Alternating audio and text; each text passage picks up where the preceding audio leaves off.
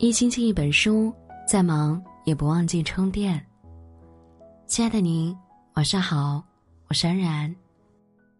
今天要和你分享的是：人无德，必自毁。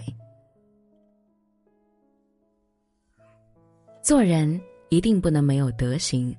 所谓德行，不仅是一个人的道德修养，更是一个人的上等风水。厚德之人。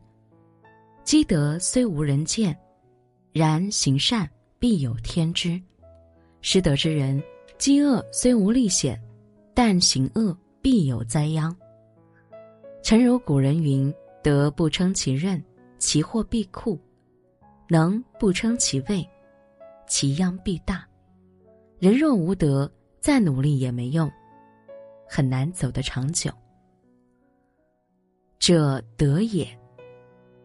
歌德曾言：“无论你出身高贵或者低贱，都无关宏旨，但你必须有做人之道。一个人最重要的处世之道，莫过于两个字：品德。品行高尚之人都有着干净的灵魂和善良的心灵，不偷奸耍滑，不落井下石，不坑蒙拐骗，也因此更容易获得他人的信任以及命运的眷顾。”还记得小学课本上那个苦柚的故事吗？作者有个旅居海外的伯父，带着十五岁的女儿从遥远的南美洲回到了故乡浮云镇。因好久没吃家乡的柚子，第二天一大早，三人便到集市上去买柚子。挑选时遇到一个小姑娘，她不像其他人那样吹捧吆喝，反而介绍自己的柚子有点苦。她说：“这个叫棉花柚，个儿大，其实里面的肉不多。”还有点苦，当伯父提出要买十个时，小姑娘又说：“少买一点吧，这种柚子确实不大好吃，苦味很浓，人们都不喜欢。再说你好不容易从国外回来，要把家乡的柚子带到外国去，应该买点好的，甜的。”最后，伯父全买了他的柚子，也由此感叹道：“在这个世界上，金钱可以买到山珍海味，可以买到金银珠宝。”就是买不到高尚的灵魂呢。其实，好人品就是一个人最大的运气。所谓得道多助，失道寡助。做人越诚实，越善良，越会得到意外的好运与机会。相反，一个人学历再高，能力再强，若是品德不好，终究会一无所获。正如作家喜羊羊说的那样：“有时候，善良不会马上报答你。”但会给你意想不到的惊喜。有时候，善良会变换一种方式降临，让你感受它的博大与丰盈。品行优良之人，走到哪里都会散发出璀璨的光芒。胜靠智，大胜靠德。大智若愚，大巧若拙。《道德经》中这句话就在告诫人们：精明不如厚道。做人如果太精明，总想占尽便宜。以为这样很聪明，实则容易聪明反被聪明误。就像《红楼梦》里的王熙凤，本是大观园里能力最强的一个，却因为为人处事太过精明，为自己日后埋下了祸根，以至于生前风光无限，死后草席裹身。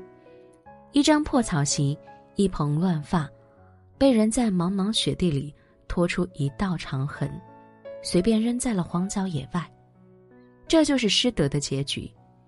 谈经有云：“一切福田不离方寸，从心而觅，感无不通。”你的福气说到底都是你积攒的德行。当你越替别人着想，别人越会替你着想；当你为人越是坦荡，别人越会对你真诚。电视剧《大江大河》中的小人物荀建祥就是如此。他没有宋运辉那样的学习天赋和钻研劲儿。也没有杨巡的机灵滑头，却因为仗义和诚实收获了好人缘。朋友们纷纷叫他大巡，大家都知道他为人处事，也知道他花花肠子少，跟他交往就图个舒心爽快，这就足够了。老话讲，小胜靠智，大胜靠德。一个人若想长久存于世而不败，最终还是得靠自己的品德。因此呢，与其挖空心思斤斤计较，不如提升自己，厚道待人，让自己成为德行兼备之人。人有德，气忠诚。德不配位，必有灾殃。《周易》中有这样一句话：“德不配位，必有灾殃。德薄而位尊，智小而谋大，力小而任重，险不及也。”意思是说啊，一个人的德行和自己所处的地位不相配，必然会导致灾难诞生。曾经在网上看到过一则故事，一位求职者在面试过程中被问到过往的经历，他骄傲地说：“我的学费一年一万，都是通过招生减免的，累计完成了四十五人的业绩。”面试官又问：“你把这么多家乡的亲戚朋友介绍到这个学校，请问这个学校的学历证书是教育部认可的吗？”